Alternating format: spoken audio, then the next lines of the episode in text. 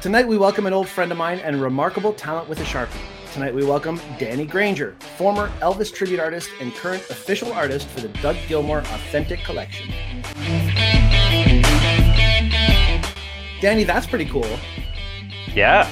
The Doug Gilmour Authentic Collection. The Doug Gilmour Authentic Collection. That must have been a moment for you. Well, right? Because I'm a huge hockey fan. I'm a Montreal Canadiens guy, but whatever. We won't get into that. but, but yeah, I thought it was um, somewhat of um, someone spamming my Instagram, to be honest. When well, they we're going to talk a, a, lot more about yeah. it. Don't tell me everything yeah. yet. Oh, I won't. It's very exciting. Danny, thank you so much for being here with us this week. I'm very excited to talk to you more. Uh, you know, we've known each other for a long time, but for the folks who don't know, I've known Danny. Uh, actually, my wife, Shelly, knows you probably better, let's say. Uh. You guys have known each other since you were an ETA artist uh, in Collingwood and all these other places that you would perform. My wife used to do stage management for these shows, so she knows you a little bit better than me. But then we got into the world of wrestling and we hung out at wrestling. And, uh, you know, it's just really great to see your trends. Uh, transmorphish what's the word i'm looking for transformation english is not my third language so i just keep whatever um, the transformation from when you started as an eta we were so young um, until you know today where you are the official artist for doug gilmour foundation. I mean just that's like freaking blows my mind. But before we get into that i just want to say hi to aurora. Um, and possibly we're going to have one of our other hosts show up at some point during the night. We'll see about that. But for now hello aurora. How are you doing this week? Do you really I'm, want to say how you're doing this week? I, great. I'm doing great. I have uh, I had a couple days off, and yesterday I went to a racing event called CSCS with uh, my boyfriend Andrew, and uh, I spent uh, a good portion of the day outside you know, in the shade, in the AC of a car, but uh, I spent an hour and a half in direct sunlight and I got terribly burnt. Uh, so moving a little bit slower today. Um, It's been a long time since I've gotten burnt this bad. Um, I think COVID is part of the reason for that. So it's just uh, have to be very careful. What, COVID gave you sunburn? no, it's just like because we haven't been out and doing things as much, and you know, gathering for different events and, and stuff like that. So it's it's kind of interesting. I, I guess I misjudged how how well I can handle the sun. yeah, you really got to lather up like every hour, every almost every other every two yeah. hours or so. Yeah, yeah, my my mom used to say if you use SPF 60, you do it every 60 minutes. Yeah. I don't know. It doesn't yeah. make sense, but at least it puts sunscreen on me. Actually, yeah. it kind of works if you use 27, then you do it every 27 minutes. Perfect. Yeah. there you go. There you go. Yeah. I need to buy the sunscreen 360. All right. Anyway, I hope you feel better soon. Hope you uh, you don't you know yeah. get too much pain. You can sleep and stuff because sunburns. I know they are oh. the worst. Yeah, at least it's like more on one side than it is on the other. Um, so I can sleep on one side a little All bit right. better than the other. But I'm super excited to get into the conversation today. Yeah, let's do that. Let's talk yeah. to Danny. Um, Danny, again, thanks so much for being here this week. I just asked you not long ago, and you said yes wholeheartedly, and I really appreciate it. So uh, there's so much to talk about, and I think what I like to do at the beginning is just you know talk about how our show is meant to help people. Um, we've gone through so we've had so many different guests from all different uh, backgrounds and and so on and so forth, and your background is super interesting to me because you're you're so diverse and what you've done. I mean, Sharpie isn't what I when I first knew that you were drawing with Sharpies, I had no clue what that was. I didn't have any idea. I knew you from singing, I knew you from performing. Um, so I was like, that is such a different shift for you or for anybody really. So let's talk about that. How did that start? You you originally were an ETA, which you again, I said you were very young. How young were you when you started? Started singing at 14. So I came across um, a bunch of VHS tapes at my dad's place, um, and one of them was Jailhouse Rock, and I put it in, and I was hooked. I was just hooked, right? Like Elvis killed a guy with his bare hands the first 20 minutes of that movie. Like, right? And I was just like in a bar fight. Like things crazy, nobody right? thinks about. Things nobody right? thinks about at all. And why why would I? Like I said, I was 14, so it was like the late 90s, like early 2000s. So there wasn't a lot of kids rocking black hair and sideburns, right? But yeah, I was hooked on Elvis. My mom met a guy named Bob Payne at the Sarnia car show. He had a big 68 Eldorado. It's like purple with pink flames on the front. It looks so cool, right? and uh, and my mom's like, "Hey, my son sings to me around the house. He's pretty good at it." One thing led to another, and uh, in '99, I entered my first Elvis festival in Brantford, Ontario, and changed my life. Just completely changed my life. For the And, better. uh, yeah. Or yeah. Well, I don't know, right? I think so because I've had a really good life. But like it, but like if that situation didn't happen, I had no idea like what road I would have would have walked down, all because of that random VHS tape. So yeah, that just changed me forever. It's amazing how one little So spark cool. can light this fire that just lasts forever. Even to the point where right now, as I'm talking to you, you are in Collingwood. I'm in Collingwood, like at the end of July, and I'm in Collingwood. And the reference to that would be the Collingwood Elvis Festival, which is something you did for years. And even though it's not on anymore, you still migrate back there. It's in your DNA. We were I just think talking I- about this before. I think so. It's a magnet attached to my hip. Ah, um, all right. Do you still sing? no, like, well, like I have two daughters, right? I sing to them a lot. Um, sing around the house. I do. Well, before COVID, once a year I do a show for community living back home, so people with special needs.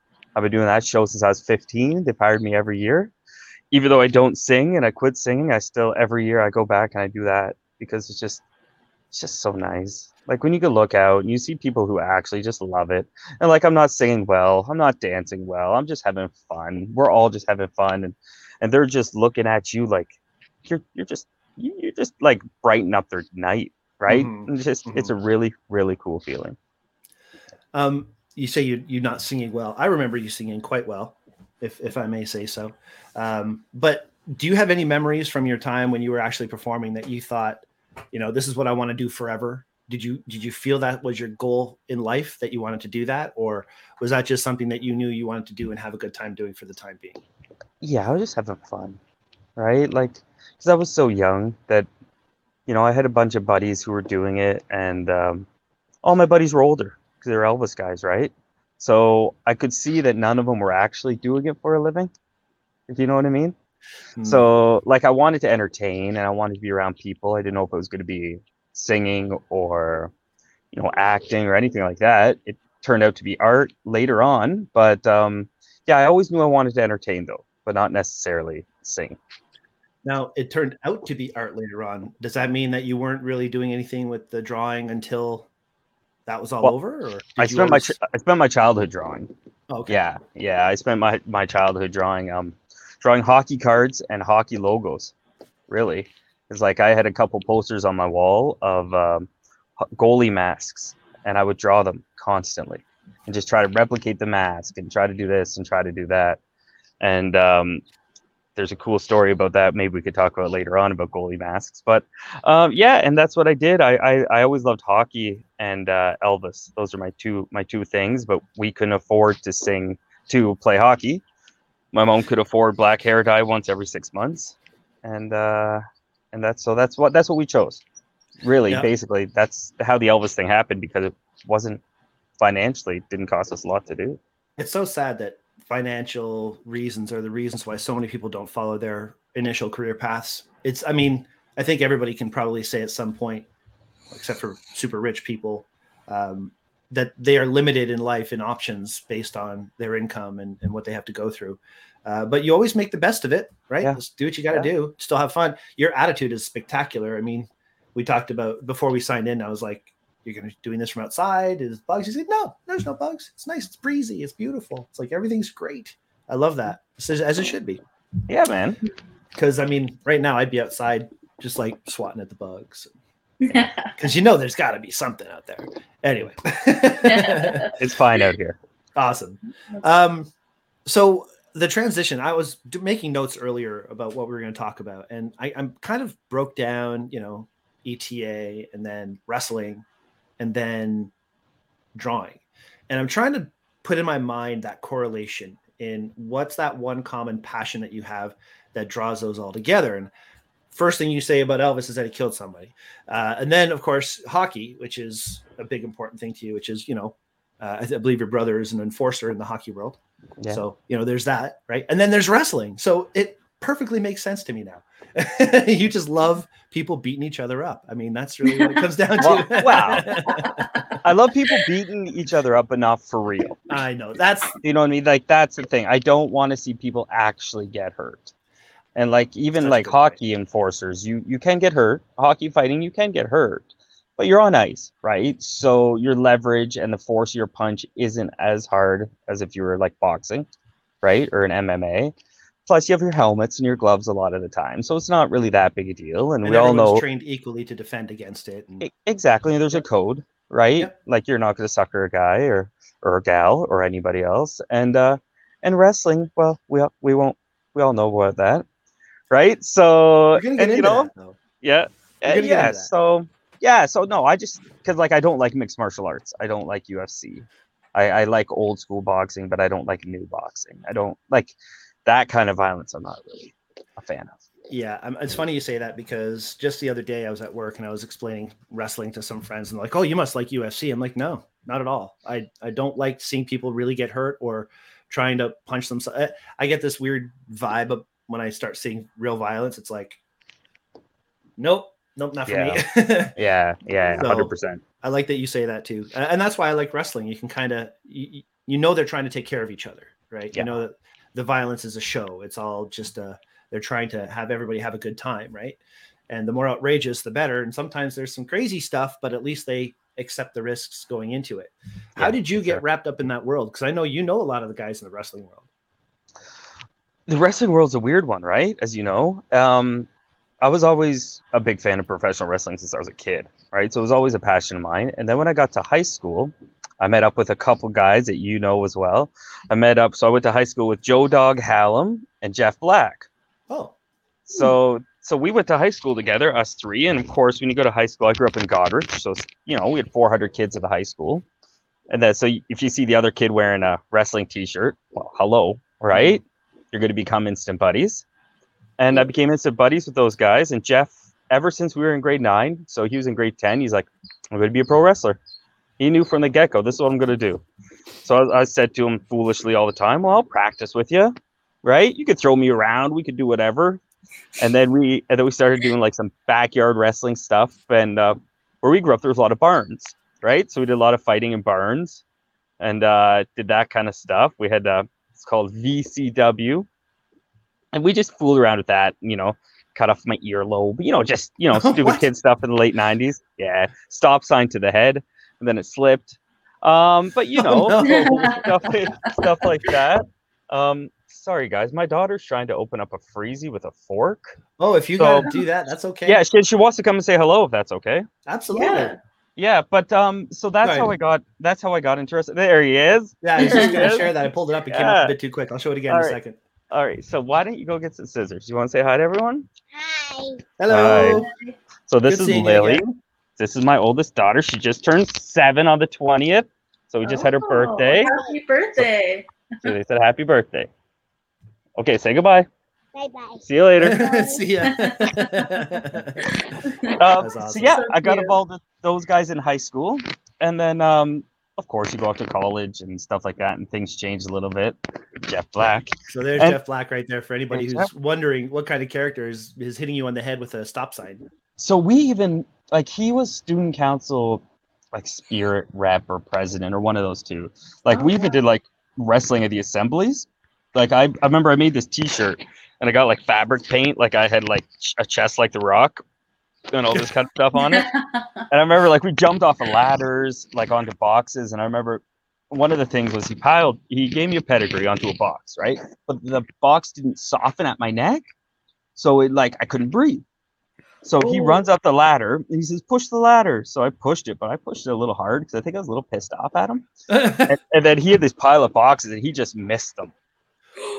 And he Oh. just fell right on the school floor in front of 400 kids in our high school, right? So he oh, looks at me and I was like, okay, I'm good opinion. We know nothing about wrestling. Like, we shouldn't have been doing this. For all my wrestling friends, I'm sorry. Like, I'm sorry. Sorry, sorry, sorry, right? Like, we shouldn't have been doing it, right? So I was like, okay, dude, I don't know what to do. Like, I thought he broke his back. I honestly thought he broke his back. And of course, he's not going to play it up, kayfabe, right? Mhm. So then he goes, no, rock bottom me.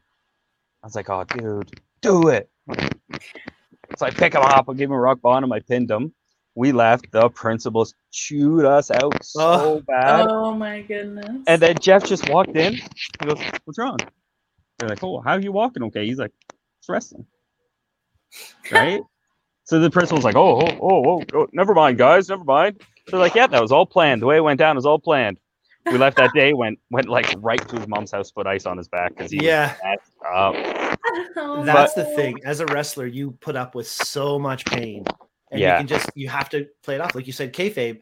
You can't let the audience know that there was an injury. You you play through it. You don't let the world know how how bad you're hurt. Yeah, It's like so that like- with a lot of entertainment.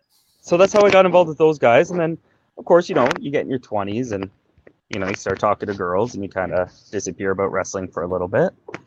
Right. And then when I got a little bit older and, you know, got married and stuff, I got back into it. And, um, and then I went to Super Kick Wrestling in Toronto, which is my favorite organization, which I've taken you and your lovely wife to. Yes. We had a good time at that. And um, yeah, I just got in with those guys too. And and my art, my art opens up a lot of doors when it comes to any organization. So and it's all about respect, right? So you can easily become friends with a lot of those guys or a lot of people in that kind of business with just respect. yeah. That's what it's all about. That's so important, especially especially in the wrestling world. Yeah. As we know, especially the wrestling. I mean, respect goes a long way in any business, of course, but uh, in wrestling, the whole foundation. It's like that's I think one of the biggest things when COVID first hit is everybody shakes everybody's hand. And you know, the first wrestling event I went to, nobody was shaking hands. You could tell people still wanted to because that's part of the respect. You walk around, you introduce yourself to everybody, and uh, yeah, it's a pretty big, pretty big deal. All right, well, I'm so happy that we Yeah. did that super kick too. That was a lot of fun. Yeah, well, I told you you'd like it. Ah, I do, and I want to go back. But we haven't done that yet. I'm curious, like, because you're saying you're into the wrestling world now. Um, is it like I, I'm just trying to figure out maybe like how you're involved with the wrestling world? Do you go to see lots of shows or? Uh, yeah, like I, I go to every Super Kick show. So Super Kicks in Toronto, it's once once a month. I became friends with those guys, but I've done two charity art shows, um, called Art and Wrestling. So I've done them with with Super Kicks. So I get all my artwork and I hang it up at Super Kick Studios, and then the guys put on wrestling matches at the end. So after we did the first one for Sick Kids, the owner of Super Kick, Chris Chambers, him and I became just extremely close when you go through something like that for such a you know amazing cause. And we're both fathers and it meant a lot to both of us. And Mhm. and yeah and then i'm on a permanent guest list as super kick and my tickets just giving chris's wife a hug every time i go in. So yeah that's how i got in with those guys. And then you know it's like brian said the, the wrestling world's a small world right and once you're you get well they call it green light from the wrestlers but it's the same thing when it comes to people who work behind the scenes, right? Like Shelly and Brian. And I'd say even what I do is I work behind the scenes because I go to student shows and I'll be yelling at the bad guys, cheering for the good guys, right? I'm always yelling at the ref, telling him how to do his job. And you need those people in the crowd, right? That's all part of it, right? Oh yeah, so like, wrestlers feed off of that as much as they feed Oh, off of their they, opponents. they need it and they need it and especially when the refs see it's me and especially at student shows because they know i'm friends with all these guys they're like oh he's probably right you know what I mean? like like yeah why why why why am i not counting as a guy's punching the other guy in the corner you know what i mean and stuff like that and but that's yeah that's really how i got evolved in my artwork my artwork's reached a lot of big time wrestlers that have really been you know, good to me you know treated me like not just um not just a fan or a mark but actually a friend Yeah. and uh that's a really cool feeling That's awesome. Uh, you've also mentioned a couple times, like throughout this conversation, that a lot of the events you're you're involved in are involved in some sort of charity, um, and like giving back to the community in some way with you know the sick kids uh, before and, and and all of that. And I think that's that's really awesome. Um, how do you get involved with these uh, these kind of uh, charities, and um, what inspires you to to kind of do that? i'm uh i'm really blessed like i'm i'm extremely blessed that i um that i can do it you know what i mean like I, I was raised by a mom who she raised two of us and my stepsister um you know on one income a lot of the time and uh, you know, we we didn't have much, right? But we, you know, had of course everything we needed at certain times in our lives. And then, but my mom was always the same way. Like she'd be working a full time job, and at night she would just go and like pack a box at the soup kitchen, like and stuff like that. So I always saw it as a kid that, you know, if you have something you can do that's not really financially costing you anything, because I don't have a lot of that, right? But I was blessed to have a talent where people want to buy my art, and when they do, if they if I can use that to make money for things I believe in, then I'm all about it. Plus, you know, it's it's great exposure for doing good things, right? And and you can't you can't buy that exposure, and that's a lot of things that people don't get. Like you know, the you, you like you're a musician and stuff, and you say, I don't want to be paid in exposure bucks, and that's true. Like I'm not going to do a guy that owns a bar downtown a painting for free, right? But if a hospital gets a hold of me and they say we want to do something that we're going to put up, you know, one of the rooms, I'm not going to charge them for it, right? So, like it's it's one of those situations. So like I always just, if I can, I try to do a lot of charity stuff. You know, bugs my wife sometimes, but it's a good. No, thing I, I do. respect that, and I can see how if you were to do something for a charity event, I, I just again, most of the work I've seen you do is through the charity stuff that you do, Yeah. which in my brain shows the value of your work, which in a consumer's brain raises the value of your work. Well, it's you can't put a price on art. That's the thing, right? Like you something could be worth a million dollars to some person and I wouldn't even buy it for 5. Right? So with with art you got you got to build your brand, right? And um yeah, and stuff like that helps. And it's something I believe in. So, you know, it's always going to come through. Well, I love your art. You know, I've Thanks, got buddy. one of your pieces hanging full time in my home.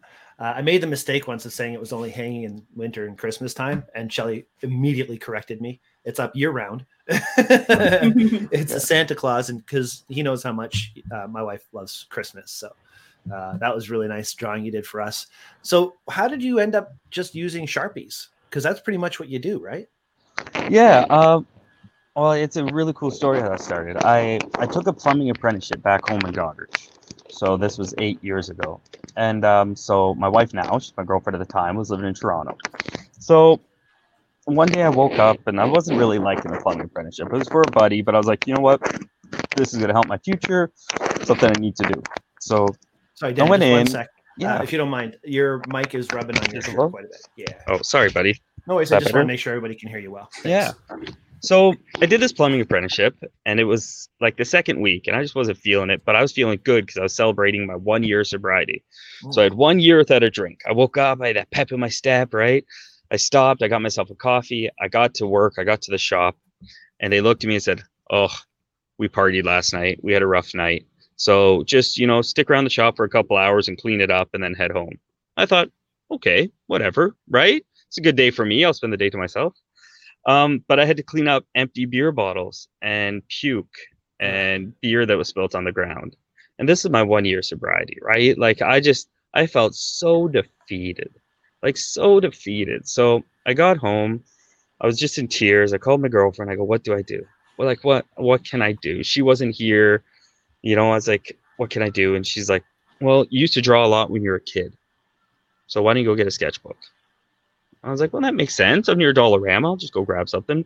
So I'm looking in my pocket. And I have two dollars. That's it. Two dollars to my name. I go get a sketchbook. I get home and I realize I have nothing to draw with.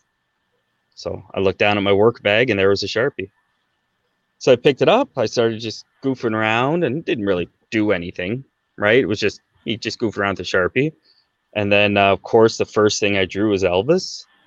And then I was like, oh, you know what? That doesn't look too bad. Right. And then one thing led to another and I kept doing it. Um, and so I was doing that, not liking the plumbing apprenticeship. It was like a week into it. My wife gives me a call and says, um, We're pregnant and we're going to have our first child. So you need to decide what you're going to do, bud.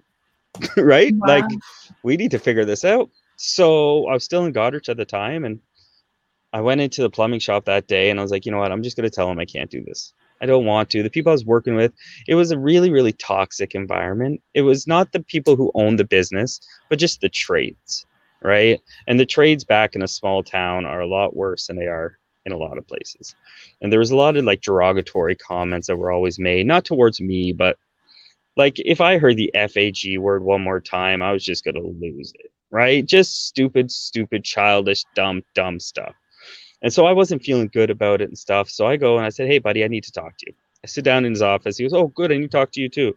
He's like, What's up? And he's looking at me and like he's weird. He's like a little off. And I'm like, This is weird. And then all of a sudden, to see a tear go down his face. I'm like, What's up, bud? He goes, I'm going to have to let you go. Before I said a word to him, goes, I'm going to have to let you go. I go, Oh, why is that? He goes, Well, we don't think it's working out. We thought you, you know, we want to hire someone with a little bit more experience, something like that, blah, blah, blah, blah, blah. And I looked right at him and said, Hey, he goes, What? I go, My girlfriend's pregnant. Oh. And he just looked at me with these big wide eyes. And I go, Thank you. Thank you. Because you made this decision really easy for me now. So I gave him a big hug because I went to high school with this guy. He's actually one of the guys that like kind of you know got me into Elvis too. He's a big Elvis fan. So I gave him a big hug. He gave me a big hug. We parted ways, and I said I have two months of rent still paid up, but I need to eat. What am I gonna do? I was like, I'm just gonna draw. So I started drawing. I put up some pictures um, on my Instagram, and people were digging it. And a buddy of mine said, "Hey, can you draw my girlfriend and I?" I was like, "I'll try." Right? I'll try. And he's like, sure. So I did it. And he's like, I love it. He came over and he handed me a $20 bill and a $10 bill. And I still have it at home. And that was eight years ago, the same 2010. and 10. And he goes, thanks, buddy. I appreciate it. And I looked at it and I went, I think this is it. There you go. I think this is it. Awesome. Yeah. And so it always tied together then with my sobriety because it was the thing that I felt that I really needed to kick me, you know, like to just bring me back up. Right. My self esteem was really low. And being an entertainer for so many years, people tend to really like you when you're on stage. And when you come off stage, they tend to really like you. But then when you don't have that anymore, you don't have that feeling of adulation or people, you know, appreciating what you do. Right. And I wasn't, I felt like I wasn't appreciated for anything. So when that guy looked at me and handed me that $30, I'm like, it wasn't a lot of money to him. It was a lot of money to me at the time. Right. But it was more the like, it just started everything. hmm And then a month after that, I did a drawing of the Iron Sheik, and then he retweeted it, which is really awesome. And uh, his exact, oh, I won't say his exact words in case it's family friendly show. No, But you he- can say it. Yeah, he's like, uh, the Danny Granger draw the Sheiky baby better than a fucking jabroni Mona Lisa. What he put on his Instagram. And then like that just, I just, it from there on, I went, okay, this is what I'm gonna do now. Perfect. This is what I'm going to do. I'm going to stick to this style. I, I'm not going to lie. I borrowed the style from a mutual friend of ours, Brian, Mr. Marcus Wells, because I have two of Marcus's paintings in my house. So Marcus did the same kind of style with a high black contrast and everything. And I always loved it. Well, that's why I bought two of his pieces. Um, and yeah, he started doing it. Then I just kind of saw the style and I really dug it. And one thing led to another. And yeah, here we are. Well, I'm sharing some of your work here. I've gone to your website, Danny Granger Art, and uh, I'm just going to scroll down here. There, here we are. There's probably a bunch of old stuff on there. That Well, top, that top one there. Mhm. So that that is the Bren Machine Gun Girl. There's a bar in Liberty Village in Toronto called was called Locus, and it was where they made the Bren machine gun. They made artillery and ammo, and that picture was taken in that building. They asked me if I could do this painting for them, and I said, "Sure, no problem." They're like, "I have the canvas." Was that cool? I'm like, "Sure, no problem." I showed up to the restaurant. The canvas was five feet by ten feet. Wow. Oh my gosh. and the biggest I've ever did at that point was like 16 by 20 inches. Wow. and they're like, that's- "Can you can can you do this?" I'm not gonna say no, right? So that that painting right there, so that's black acrylic with some gray and some gold, and that's 10 feet by five feet. So Hmm. that's a painting. Wow. That's awesome. Yeah, And just your your work is just very contrasty and very dramatic. And to think that you're doing all this with uh, with a sharpie. yeah. Like a lot of the stuff Sharpie, a lot of the stuff. Like when I do big pieces, I like to do acrylic. I think like the Sharpie is a cool thing when it comes to like um, it's a gimmick. right? It's a gimmick, and What it, makes and you it, unique? but it's my gimmick.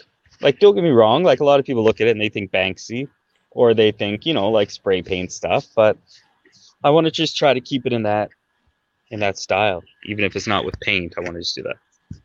I want people to look at something and go, "Hey, did Danny do that?" Right. So That's awesome. that's that's kind of how. I feel about my photography too, though. yeah, hundred percent. You know, you Yeah. want you want it to be a little bit different. You don't want to be same as everybody else, and you know, cookie cutter kind of thing. So you try and find what makes you unique, and it's awesome that you found this. Uh, I think I found the Elvis work that you did. I'm gonna share this here. And of course, why not do Elvis? I mean, he's such a big influence in your world, right? Oh well, yeah, just in my life in general, and it's such you know it's such a Mhm. popular popular image too. yeah. So- um, I think everybody should search your work and just some of the stuff that you've done for the art and hockey. Uh, I want to talk about that as well because that's another big charity that you've worked with. Um, it- it's just I love that you're able to use what you love to do to not just help yourself, of course, but to help other people as well with your charity work. Um, I just want to touch back first on your experience as an apprentice. I did the same kind of thing, believe it or not. I was an apprentice electrician, and my father wanted me to get work, and he got me a job. I hated it. He literally walked me into an, an electrician's office and said, "Hire my son. He wants to do this." I didn't. Um, so I was an apprentice electrician for a while until I saw my needle nose pliers explode in my foreman's hand. And then I was like, okay, this is not the job for me. yeah, it's a scary profession. they end up making made, making me go and you know sorting um, nuts and bolts in their basement and carrying concrete. And it's like you say, when you're in a environment that's just not good for you, it's toxic, as you said. Uh, it- it's definitely not a place you should stay. So I'm glad you found your solace in art. I'm glad that you were able to, you know, do that. Is that what you do day in and day out? What's your full time? It has been. Um, well, it's been weird, right? The world's been weird, Yes. right? yeah. So, like, I've managed uh, a home hardware in Liberty Village in Toronto for six years, um, and then COVID hit, and we had our youngest daughter. Uh, it was October, then the COVID thing started in March. So, you know, my wife and I just came to the decision. I was like, you know what? Let's just focus on my art full time because I can do it from home. You know, I could be a stay at home dad, live the dream, right? And just do my art. And um, we were humming and hawing about it because, you know, financially, right? Hello, right? There's no steady paycheck when it It's comes to. Yeah. entertainment. Yeah. So, you know, we were humming and hawing, and then all of a sudden, I get a message from 93 Marketing, which is Doug Gilmour's marketing company. All right, tell us And- about this. Tell us about your connection with Dougie Gilmour. Well, this is where it all started. Like, I got this. His wife's been following my art for a while. Her name's Sonia. So she's been following my art for a while because you know I tagged her. Any drawing I've done of Doug Gilmour, of course, I'm going to tag anybody who's related to him. Just back in the day, so he'd see it, right? Or hopefully see it, right? Mhm. So I tagged his wife in something once. She commented a lovely comment on it and started following me. So six, seven months go by, and I get a message from 93 Marketing, a guy named Jeff. He goes, Hey, Danny, this is Jeff. I work for Doug Gilmour, Shayne Corson, Darcy Tucker, all these hockey players. And Doug's looking for a new logo or clothing line he's putting out. And he was wondering if that'd be something you'd be interested in doing. So I put the phone down, I looked at my wife, and I was like, This can't be real. Right? Like, Yeah. like I'm like, right? I'm like, okay, it's, it's real, and they're gonna say, Hey, do a drawing for us. We'll give you 50 bucks and we'll exploit the heck out of you. Right? It's basically what, you know. So my wife's like, say yes. No matter what, just just say yes. We'll see where it goes. Right? What are you out? You're out a couple sharpies and a couple out, you know, three, four hours of your day. So just, just say yes. So like, yeah, I'm, I'm on board. I'm down. What do you want to do? So they're like, we want to do a drawing of Doug from behind with his jersey tucked up because he always had his jersey tucked into one side. I said, okay, if that's what you want to do, let's let's do it. So I still thought it was iffy, so I did it, and I I spent a lot of time on it. Right, I nitpicked it and went over it like crazy, and then I get a message from Doug's wife after I sent it to them saying they love it. They're like, we love it. We're gonna we're gonna do something with it. They paid me. They offer me royalties on whenever they use it, and they're like, you know what? Let's do it. So I'm like Wow. okay, right? So I'm like, cool, great. And all of a sudden, four months goes by, nothing. Six months go by, nothing. So I'm like, okay, I got played. Hmm. Right? I got played. It is what it. I got paid for the drawing. We're fine. Right? Yeah. Cool. Whatever. If they don't use it, they probably found someone else. So no problem. And then nine months go by, and I get a message, and all of a sudden, boom, Doug Gilmour Authentic Collection, and the logo is my drawing, and it's right there. And they're like, "All right, Dan, we're gonna do shirts, we're gonna do hoodies, we're gonna do hats, we do all this stuff, and your logo is going to be on everything. But we also want to do a shirt with just your drawing on it. Are you okay with that?" I was like, "Yeah." Like I'd like to okay it before you put into production, if that's okay, because I've never done anything like this. I didn't know how to handle. So it, exciting though. So Yeah. exciting though. so exciting, right? So I was hoping, I was like, oh, I hope they don't like do my drawing and like a big blue maple leaf behind it with a big 93 and make it look all tacky. And you know what I mean? Just weird. And they sent me the proof and it was just a gray shirt with my drawing on the front, my signature. That's it. And I was just like, okay, yeah, yeah, I approve that. I, yeah, I'm good. That's awesome. Yeah. So it was just, and that's what gave me the confidence. Like, so that happened. I registered my business. Like, I, you know, made Danny Granger Art an official business and, you know, started paying taxes on it, doing all that kind of stuff. And it just gave me that boost to be like, you know, maybe I can do it. Like, maybe my art can be something that I can do full time for a career. And it was that that little boost by the Gilmours that really really helped and it opened up well of course his name and in toronto or canada in general is just massive Oh yeah, of course. I mean, Right, that's not- my era. That's when I was watching the Leafs. That's when I was um, watching baseball and hockey and all the things Toronto was doing amazing at. And you know, 90, 91, 92, 93. yeah Uh, that's. I mean, this picture I'm sharing here is this the logo you're talking about? no so if you go to the shops Go to the shops. it should say little ones Uh, home. You go down to do, do, do, do. right so you see those shirts and everything there. I think oh Mhm. doug gilmour killer gear i think it's what it's called.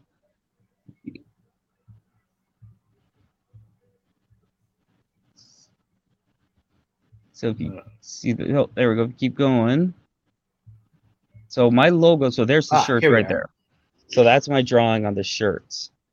So and all the and all the rest have the logo on it which is just his head but yeah so that's my drawing right there on the shirts So every time one of these shirts sells, you get a royalty for it. i get a ro- i get a royalty every time anything sells with that drawing on it That's awesome. yeah gonna- he I'm gonna buy yeah, one. he, yeah he just yeah he just came out with a new hat last week and uh it sold out in two hours yeah and it's got my it's got my, it's got my Wow. logo right on the side yeah like it let's be completely honest it's not a lot of money right but like that's not the point even if No. it was a couple cents it was still like there's money coming in from something i've already done Yeah. right that i could just let come in right and as an artist you don't get that luxury too often it's true. So, and that's what I want to do. Like, I would love to now strike a deal with all these guys that I've met and became friends with, and uh, hopefully do that so I can have a couple, you know, sticks in the fire that we can be getting a check every month from a Doug Gilmour or a Mike Palmateer or Shayne Corson or something like that, right? So, and I hope, you know, it's been going well. The sales were going well. Everything's going well. So, yeah, it's hopefully it helps me open up more doors. Well, good luck with that. I know it's going to happen for you. I'm super stoked for you, man. With singing and with drawing, they're very creative endeavors that you do. Of course, the passion for wrestling. Is there anything else that you've wanted to try? Is there anything else that you thought this would be a really cool, creative thing that I'd like to give a shot? glass blowing i don't i Oh. yeah i've been there's a there's a glass blowing place near my house and i walk by it all the time right and i'm just like i don't know why but i just think that would be cool like pottery not so much you know what i mean like i've wanted to do like sculpting because now you know like draw faces a lot so sculpting might be a, a really cool challenge for me um but yeah glass blowing is something i, I think i'm gonna do it next year i'm gonna sign up for a course and i'm gonna just try it Have you got Netflix? yeah Do you have you watched Blown Away? yeah Okay, so Couple- that that sparked me thinking yeah I should try that too. Until Yeah, I the pieces cool. break. I mean, you spend hours on this amazing piece of glass blowing, and all of a sudden it just falls and smashes into a million pieces. Yeah, I no, couldn't I'll be- handle that heartbreak. Yeah, no, I'll be pissed. But just think about the good feeling it is if you did it, though. Do you know what I mean? And then patience, because that's the thing. I don't have patience, and I think it's it's one of those one of those skills where you have to have patience. Like you have to take your time to do it. You have to do it a certain way. You can't half-ass it. Like you have to you have to do it Yeah. right. And that's something that I really I want to. Yeah, I want to try to get into that. But I might Not- disagree with that because you spent hours on on paintings and and drawings and stuff like that. So there's there's patience for the things, yeah, sure. yeah, yeah. yeah there's some there's some but it's it's I, like i can't write. Like like when i like you can i look like a doctor when i write right? Just without the money. And um but i could draw faces. So like for me it's more it slows me down. Like i've had adhd since i was a kid. So like the drawing helps slow me down but i can you know when i draw i'm in a different world though right? Like when it comes to like you said having the patience to actually I, I don't this sounds cocky. Like i'm past that. Like when it comes to worrying about drawing certain things now Mm. you know what i mean? Like i i'm pretty confident if i get myself a really good image that it's going to turn out well. Right? Um so I like there's say not- that with photography, just so you know. yeah well like, and, and i don't mean in a cocky way. Like there's just if i get to choose the image that makes it a lot easier Well, you know what you're good at. You know your skills. I mean, you've you've been doing and I have my st- and I have my style, Right. and that's the thing, right? Like when you can find a style, it doesn't have to be perfect, right? Like it's like any art. Mhm. It's like abstract art and stuff. There's there's a lot of art I just I don't get, and I'm just not a fan of.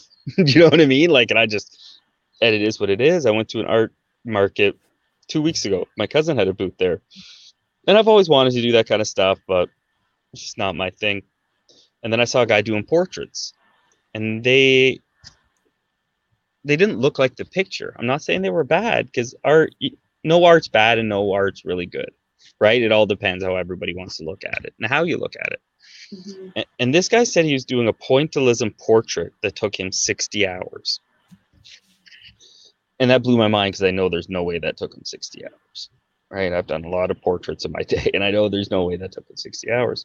But then I thought to myself, if that took him 60 hours, how much does he have to charge for that drawing? Yeah. Yeah. right? Like you would have to charge a ridiculous amount of money for that drawing. So that's why, like like I said, I like to try to keep to the style that I have now because I know how long it can take me to do. That would be a Right, so- seventy-five hundred dollar paint uh, drawing for, if it was my drawing. Well, it would have to be time wise, Yeah. Hundred fifty Right. bucks, hundred twenty-five an hour minimum. and you can't. I mean, you can't do that. like like I have a hard time selling drawings sometimes for ninety bucks, right? So that's just how it is. I I have a question because this has kind of been sitting in the back of my head since I saw some of your drawings up on the screen. I uh, I was immediately reminded of the style of a tattoo artist from France uh, that does like these like retro contrasty kind of tattoos and, and, and stuff like that. Um, I know a lot of artists like from my experience looking online and, and that kind of thing who uh, after a while of being in the art world have kind of like transitioned into tattoo art because it's pretty lucrative. Have you ever considered, you know, something like that? I, I think there's enough pressure doing it on paper for somebody. yeah, that's true. you, too. you know what I mean? And I I would I would just I would feel really good like if I did a portrait on someone, it looked really nice. It felt really good. It was their grandmother or something. You feel really good, right? Mhm, mhm.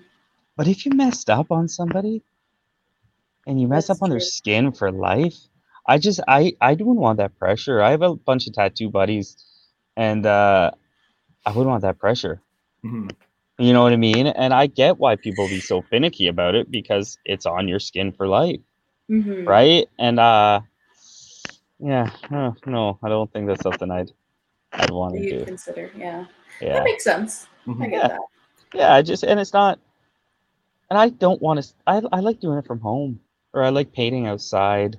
Like I I want to start doing a lot more live paintings now that things are open up a bit.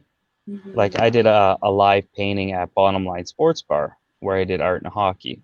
This is where the mask thing comes in. I was doing a painting of three goalie masks. So it was Felix Potvin, Mike Palmateer, and Grant Fuhr. I was doing all their Toronto Maple Leaf masks. So I set everything up at the bar. I got my easel set up. I got my posters, my business cards, and I'm getting ready to paint. I sketched it out first. I was going to paint it there. So I got all these three masks set up, and I look to my left, and I see a guy walk in. And I was like, "Oh, that dude looks familiar." Right? I look at him again. He looks at me. He gives me the same look. That brain starts racking. Right? How do I know this guy? Where can I relate him to? Is it wrestling? No. Is it Elvis? No. Must be hockey. Right? So I related him to hockey because it was this hockey sports bar too. And then I realized it was a gentleman named Greg Harrison. Greg Harrison is a goalie mask mask designer who has most of his masks up in the Hall of Fame. So we've talked online before. So he comes up to me and he goes, Danny? I'm like, Mr. Harrison, right? It's a pleasure meeting you. And he goes, What are you painting? And I looked down at my painting Oh. and I went, Two of your masks? Right? and, and he looks at me and goes, Oh, well, that's great. But I'm like shaking, right? And then I'm putting two and two together. The man who painted these masks originally for these hockey players are is the same man who painted the masks that were on my wall as a kid that I used to emulate hours and hours and days and days drawing as a kid. And he's standing behind me as I'm painting one of his masks. And I'm just Talk in about a full awe circle moment right there. right? And it was like an aha moment where I just turned around, I looked at him, and he goes, "Yeah, Danny, when I did this mask, when you're coming over here with this line, you know, he wanted me to do this and this, and he's telling me the history of this mask, Felix Potvin's mask, that I drew as a kid, hundred times, two hundred times, easily, easily. That was a poster on my wall. I drew it hundreds of times, and here I am painting it with the man who painted the original mask." Over my shoulder, telling me history and the story behind it. That's and- so and- cool. Yeah, and the reason why I did that mask was for art and hockey, which was for sick kids. So if I didn't do that charity event for sick kids, that situation would never happen. There you go. So That's so important. I mean, all the work that I've done with Barrie Wrestling, all the wrestling photography I've done, I don't get paid for what I do. I do it because I enjoy it. And then and they to- appreciate it. and they appreciate it exactly. And to have that feedback and that kind of um, respect from it is important. And for that respect to turn into a future, a financial future, dude, that's perfect. Yeah, man, like that. Yeah, that was uh yeah, that was a very cool moment for me. He even came to my art show too. He Yeah. came to my art show. He showed up. He signed a painting for me after I Oh. finished it, and and we became good friends now. And he's he's like, "Why don't you come to my house and I can show you some stuff?" And so him and I are gonna do a painting together of Grant Fuhr's Edmonton Oilers mask. I'm gonna do the black and white, and he's gonna do the blue and orange, and we're gonna do it together. That's pretty Oh, that's cool. cool. Yeah, so yeah, we're gonna do that hopefully next month or so. So Oh, I'll, I'll keep that. you guys up to date on that. So Yeah. yeah, So- pretty excited. Your daughter uh, came and said hello to us. So Yes. my daughter just came and said hello. Hello. Oh. Hello. She's on her way up to her condo. So hello. Well, maybe Moving not. on up. Yeah. to the east side. There you go, Dix. Yeah. All right. She makes an appearance every once in a while. Uh, All right. Well, Danny, man, this has been a lot of fun. I can't thank you enough. Uh, before we get to the next three questions that we close our show off with, Aurora, have you got anything else you'd like to ask Danny? Yeah, I mean, we talked about it very early in the conversation about your experiences, uh, you know, singing as Elvis uh, for many years. Um, uh, I don't know if many people know this, but I'm like super into like 50s rock and roll. It's like a regular in my uh, in, in my playlist. I listen to it all the time. I didn't time. even know and- this. uh, so one of my favorite things was um, actually one of my main requirements to going to, to Vegas was I needed to get some pictures with some Elvis impersonators. yeah. Um, and uh, I, I think that's really cool. Uh, do you have any cool stories or, uh, you know, uh, that you might want to share something memorable from your times this, uh, you know, doing these shows? from, from the Elvis the Elvis world. Yeah. um, there's been a lot of uh, yeah, there's been a lot of moments. There's been a lot of really cool moments. There's been some sad moments. There's been some angry moments, like anything, right? yeah. But I remember when I was 16, I sang uh, Friday night in the stage at Collingwood. And back then, the Collingwood Elvis Festival, so this was 2000, was massive. Like, The world's ma- biggest. massive, right? Yeah. So I hopped on this stage at 16 and there were 17,000 people watching. literally on the street. You can look out and you see heads and then black and then heads, right? And it's just insane. So I'm up there, I'm all nervous, of course, right? And I sang a song called Mama Liked the Roses, which is a song Elvis had on his Christmas album. The reason why I sang it is because it was my mom's favorite song, right? And I'm a huge mama's boy, so shout out to you, mama. And uh, yeah, so I went I went up and I sang that song, and you know I was proud of myself. It went it, you know it went okay and stuff like that. And these group of bikers came through the path, and they just started walking towards me, walking towards me, and they were they, they were pretty intimidating dudes. Like the people there were mostly older people that liked Elvis, right? So that was the demographic. So these bikers came up to me, and this guy he had this, you know bald head and this long goatee, and he goes, "Hey, are you the boy that sang Mama Liked the Roses?" I was like, "Yes, sir, that was me." And he hugged me and he hugged me and he hugged me so tight and i could feel him like like shaking and quivering and stuff like that i'm just like and then he stopped me he grabbed his hands on my face so you know chubby kid right he puts his hand on my face and he goes that was my mom's favorite song and she passed away last week so he Oh goes i knew i knew that was her saying that i should be here because why else would i be here and then he was Oh. just tears were rolling down his face and then he gave me one last hug he looked at me winked did the whole and then walked away and I was just standing there, just in complete and utter awe. And uh, that's that. That was a moment that I'll I'll cherish for the rest of my life because You it, it went looked, uh, a little bit like this picture that we're sharing right here. A point. little bit. That was that was a little older. I didn't age for a lot of years until I had kids. Then I aged drastically. what a moment, though. Uh, this is when I I saw you perform. This is one of the shots I had of you back in the day. Yeah. So that was at Stage West. That's where Shelly was the stage manager. That's right. Yep. That's where Shelly was the stage manager, always keeping us boys in line whipping us into shape. and, and no, all or like like, and it's I love Shelly dearly, but she's intimidating, right? So like, because when she's telling you to do something, she's telling you to do something, right? And all the Yes. guys always felt that way too, and it was great because she'd always make things go well.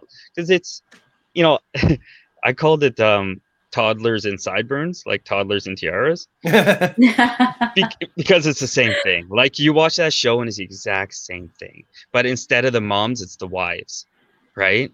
And Shelly didn't put up with shit from anybody. She's never been who she is, right?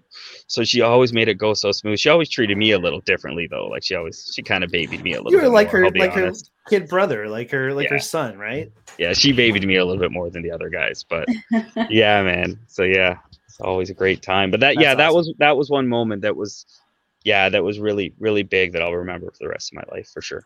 Yeah. Uh, that must be so amazing. Anytime you do anything with any of your kind of art, when you can, you know, touch someone so deeply with what you've done, uh, it it really means means a lot. Um, yeah there there's there's no better feeling in the world and it's like and that's what i got with the, the music but that's also what i get with the art right like when i get to do a custom portrait for somebody or someone who's passed away and you get to give it to their family and you know they open it up and it's just like it's just it's instant tears and you can't you can't fake it you can't provoke like you can't there's nothing it's just you look at someone open it and it's just that it feels so good Mhm. it just feels so good that you could do that for somebody. I did a drawing lately. I I lost a friend. when We were 14 here in Collingwood. We were actually on a uh, skiing trip, and he had an accident. Uh, we lost him at 14, and all these years, I've just I think of him constantly. And um, his youngest brother reached out to me and said, "Hey, Danny, the anniversary's coming up. Uh, will you do a drawing for my mom, Mm. of my brother who passed?" Of course, I said yes. Right? Of course, I said yes. I'd love to. And as soon as I signed the, the drawing and it was done, it just felt like I went from being sad for 20 years to just being happy because I felt like I could give back to his mom. Like, this is a way I, I can never bring her son back by any means. You know, I can always offer her my support and give her a hug or anything she needs, right? But this is like, as soon as I signed it, I just felt like a sense of like he was with me. It was a way I could give to her and um, she has it in her living room on this little stand that she looks at every morning when she has her coffee and it always makes her smile Aw. right and uh, yeah like i said that's because you don't make money like you don't make money with art you don't make a lot of money with art you don't make a lot of money with music Um, but that's not what it's about. Like it's No, about this that. Is, this it's is exactly about raw it's about. emotion. Yeah. This is why we do the pod. I'm just sitting here digesting all this, and and this is exactly why, personally, I wanted to do this podcast because it means something to us. Yeah. You know, like you're doing things that mean something that you're giving to somebody, and that makes you feel good. This is what makes us feel good, and we have to do those things. And as a creator, to be able to use our brain and our mind and our creativity to generate this kind of um, positivity. I'm going to say positivity instead of money or whatever. General positivity, bringing other people up. Yeah. That's so important because there are so many forces out there just bringing us down. Yeah. Uh, for us to be able to use what, let's say, God gave us, and uh, and be able to bring some positivity to the world, so important, Danny. Yeah. so important, man. yeah. It's good for everybody. It's good for everyone around you too. Yeah, totally. Um, you do a podcast as well, don't you? I I help my brother-in-law with a podcast. He started a podcast um, during COVID. Uh, he was a professional hockey player. He played um, in the OHL and the AHL. He played overseas, and he played one game with the Buffalo Sabres. And he was a hockey enforcer, so he's a tough guy, fighter. His name's Sean the Sheriff McMorrow. So he started he started a podcast, and he had me on. I was a guest on his fifth episode, and I went, you know what? He's taking this seriously. He's good at it. Um, idle hands is the devil's playground. So I like that he's keeping busy. So let me see if I can help him. And then I went from helping him to being the producer of the show. And then I went from being the producer to the show to being his management and producer to the show. And um, we've just been, we're at 135 episodes now. Wow. Wow. Uh, Yeah, we've talked to a whole bunch of uh, yeah, Yeah. thank you. Yeah, we talked to a whole bunch of different people, which is awesome. Like not just hockey players and hockey enforcers, but I've been able to meet a lot of cool people in in, in you know through my art and through my music and just through the walks of life. So we've had on a lot of interesting people. Um, like we've Don Cherry came on, which is cool. He doesn't do podcasts. That's so um, cool. Yeah, so that was cool. My brother-in-law played with him with when he owned the Mississauga Ice Dogs, so he had a lot of respect for my brother-in-law. A lot of hockey players, but a lot of personalities from the '90s. Sean's career was big in the '90s and early 2000s, so I'm friends with Rick the Temp Campanelli. Oh, right on. So yeah, so Rick came on. We had Hal Johnson from Body Break. He came on to talk about, you know, just my brother-in-law and my wife, her whole family. They're Trinidadian Irish. So their dad is Trinidadian, their mom's Irish. They were raised by their Irish mother in the Irish household. Um, but of course, they're you know they're people of color. So that's how society looks at them.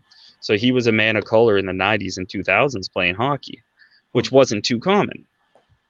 Right? It's still not too common, but it definitely wasn't too common back then. Right? So we try to use our podcast for that, to try to just bring awareness to the history of hockey, the history of black players in hockey, where it came from. And we're really big advocates for mental health awareness on our show. Like, because a lot of these guys are tough guys. Like, I can't get help. I can't reach out to anybody. I can't cry. I can't complain. Right? I got to be tough. I always have to be tough. That's who I am. And it kills them hmm right? They turn to Literally. alcohol. Yeah, they turn to alcohol, they turn to pills. And then when they're done playing hockey, they don't know anything else. They played hockey since they were five years old. They never had a job, right? They don't know anything else. So this was a great outlet for my brother-in-law, and um, it's we've met so many cool people through it, and um, we've done a lot of charity work together, going to like golf tournaments and stuff like that with it. And uh, yeah, it's built our relationship a lot stronger too. And when he's busy, my mother-in-law is you know less worried, and my mother-in-law is an angel walking this earth, so if she's less worried, then then we're we're all happy. So yeah, it's called Great, the man. Sheriff Podcast. Check it out on any platform. Definitely do that. Yeah. Definitely do that. I'm going to go check that out, actually. Yeah, Absolutely. I'm going to subscribe to that. yeah, Um, it's fun. Danny, man, this has been a lot of fun. I really appreciate you taking the time and being with us Thank tonight. I know you've got your family waiting on you, so we're not going to keep you for all too too long. I've got a few more questions for you though. Please, Uh, please. we ask three questions at the end of every episode to our guest. Uh, the first question is uh, something that you know about our challenge that we want to issue our viewers, uh, our listeners. I still don't know if people are actually doing these challenges, but I like them because it gives me ideas, and I've done a few of them myself. I've taken a lot of them to heart. Um, do you have you do you remember the challenge that you wanted to issue? Yeah, it was uh, just doing was it doing a portrait for someone or doing something creative for someone and just giving it to them? Don't say anything. Like when covid first started i had a couple friends that were nurses. So I, I did a bunch of portraits and i just sent it to them. Just sent it to them. Like it was a portrait with them with all their stuff on.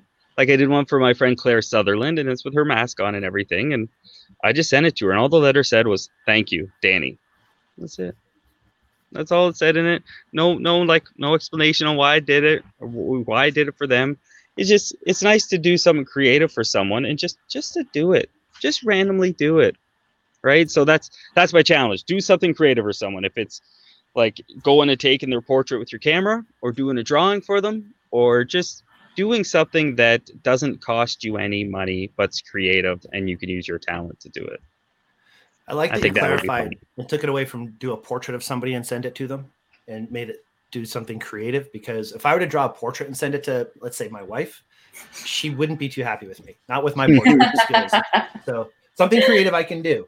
Yeah, yeah, but if I if I tried to if I tried to grab a camera and do a headshot, it'd be the same thing, buddy. So awesome. I can't do that. All right, well, that's a great one. Thank you for that. And now the mm-hmm. last two questions. The first one is tools of the trade. I think I might know what the answer would be, but it doesn't have to be a physical thing. It could be a mental thing. It could be something that gets you through the day. As you start to work, is there a saying that goes through your head? Is there something that you rely on every single time that you draw? Yeah, those two little girls sitting there in the living room. Yeah, yeah. Every time I do something, I do everything I do in my life, I do for them. Right. So I have a picture of them above my desk and uh, I lost a buddy of mine a little bit ago, a gentleman named Johnny Gale, which you know, Brian. He was he was one of the um, the voices for Super Kicked Wrestling. Mm-hmm. So we tragically lost him not that long ago, and um, I have a poster of him hanging up on my wall, beside a picture of his mom holding the drawing I did of him. So that every time I do that, I look at him and I say, "Well, you know," I said, "Let's fucking do this, buddy." mm-hmm. that's the, then that's what gets me going. That's that's that's my tools. I got pins that I wear that have Johnny on it, t-shirts that have Johnny on it. He's he he was an inspiration to a lot of people whose life got cut really short for horrible reasons. So I want to try to like after we lost him, it pushed me even more to to try to be better because I knew him. So that's my tools of the trade are my girls and telling Johnny Gale, let's fucking do this. And that's what really spurred your art in wrestling, isn't it? The Johnny Gale. Yeah. Yeah, yeah the Johnny was there. Johnny gotta, came. Yeah. yeah. She's gonna destroy things, which is really bad because I've got like a light blocker here. So there. She rules the roost anyways. There you go, Dixie. Have some wind. Uh, there you go. Sorry, sorry, Danny. Don't be, don't be, don't be. Don't sorry, be. sorry, that was incredibly I, I, rude. I had to open up a freezy, so don't be um, but but yeah, Johnny Johnny was a big fan of my art. Johnny had a couple pieces of my art in his house, and he came to my first um, wrestling art show, and he's he was a big inspiration. And then when he passed away right after that art show, the second one was in his memory, and it was nice. His mom came to it, and his brother, and his um, his father, and a bunch of his friends, and um, his mom was smiling and laughing, and yeah, she didn't smile and laugh for a long time. No so. kidding yeah, that awesome. was uh yeah, that was so really powerful. cool. Yeah, so I don't powerful what you can do with creativity in your mind. Yeah, and if you, but you just do it. Do you know what I mean? Like, and that's the thing. Like, the last art show I did, I you know there was a lot going on in my life with COVID and everything, and I wasn't I wasn't mentally prepared as I should have been for it. We'll put it that way. So it was a lot harder. Um, but you do it, right? And then after I did it, it felt so good right? Like we raised over two thousand dollars for Sick Kids Hospital awesome. just with my artwork. Good right? And and another thing that pushed me was I had a I had an art teacher that told me I wouldn't amount to anything as an artist if I just drew what I loved. So what? That's why I draw what I love. He's like, Dan, you can't just always draw Elvis and wrestlers all the time. And I went, why not? Why not? Right? You wanted to do an abstract painting. That's what we're learning today. Here's an abstract painting of Elvis. You know, you wanted to draw something to do with masks. Well, hello, wrestling, right? And then I remember him telling me that, and it always stuck with me. And then, so that's why I draw what I love, and another reason why I do it for charity, because I'm drawing what I'm loving now, and I'm drawing what I love, and I've raised almost ten thousand dollars for children's hospitals. So Just want to do a little dance and go, look what I can do. exactly. It's awesome. Some yeah. All right, on to the third question, the final question of the night, and possibly the most important question. What's your jam? What's that song that just gets you amped and you can't skip past? It's your five star rated song at all times. That one song that just every time you hear it makes you happy. It changes quite a bit, right? But you know what pumps me up is um Bawitdaba by Kid Rock. Aha, that will do it. Yeah, yeah, that pumps me up pretty good. Um, uh, you know what I've really been into lately? I used to tease my sisters because I loved '80s music because they're older than me, and I never liked '80s music. Right? I was stuck on Elvis my whole life. Right? Like I've just been stuck on Elvis. But "Dead or Alive" by Bon Jovi is so freaking good, right? That's like so an like anthem song. yeah. I, so yeah, that or anything by Journey. I'll be honest with you. Yeah, what's what's your favorite Elvis jam? Ooh, that's El- Elvis question. has such different genres, right? Yeah. like when it comes to like the 70s stuff i really like just pretend um or in 69 a song called any day now i really like um anything raw from the 50s was just so good right like like 54 and like 55 when he's doing like louisiana hayride and singing like a maybellene baby let's play house um it's just so raw right and that's the one thing about elvis that i just I just loved. But the more I get older, you know, when you, you get older, you change, right? Like Mhm. I'm more related to the older love ballads when I started getting older than listening to like the hardcore, well, hardcore Elvis stuff. You know what I mean? Well, when people think of Elvis, they think of Jailhouse Rock, and they think of you know a lot of different uppity, upbeat kind of uh, Elvis swinging his hips kind of music. Yeah, I know you know my mother-in-law Pauline. of um, course I do. She is a huge Elvis fan. Um, she still watches Elvis performances uh, when they uh, they just they play live. Uh, what's his name? Doug from uh, from England. I think she watches him. Anyway, doesn't matter. Um, the song that she told me is her favorite, which blew my mind, was the song "Don't." Oh, and I didn't realize that even was a song. And I started listening to it, and it's totally in my daily playlist now. It's a great Yeah. tune. yeah. Well, Elvis had like over 400 some odd songs, right? So like, and not a lot of them were hit. Well, none of them were his. Let's be honest.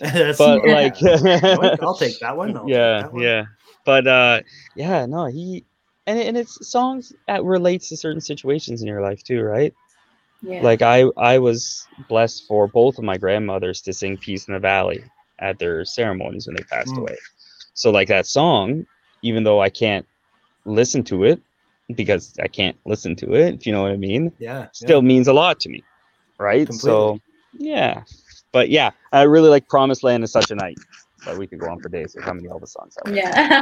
yeah. Awesome. Danny, thank you so much, man. This has been a great conversation. I really appreciate it. thanks guys Um, Aurora, anything else you'd like to ask Danny before we say goodnight? No, no. I just want to thank you for coming on. It's been a really great conversation with, uh, you know, art and um, how uh, influential and how touching art can be in so many different ways. So I, uh, I really appreciate you being on and thank you opening for- up about those things for sure too. Yeah. Yeah, totally. yeah. And I hope you have. I hope you have some aloe vera. Yeah, I definitely do. Danny, how can people follow you and uh, see all the work that you've done? Just Danny Granger art. It's on everything: Instagram, Everything. Twitter, um, Facebook. Um, yeah, that's mostly it. I just do the social media stuff quite a bit. I don't do. I I, I had a I have a Twitch account, but there's no point. I, uh, I don't play video games. The, I got it because I was actually a special guest on Trinity from the Trailer Park Boys. Oh, So Gianna Canuck is a friend of mine, and she has a Twitch channel, and she had the rock pile on there. So they asked me to come on to be a special guest. Only reason why I have a Twitch account. Um. So yeah, but Instagram, Facebook, it's all Danny Granger art. awesome. Thank you once last time, Aurora. Thank you for being here this week.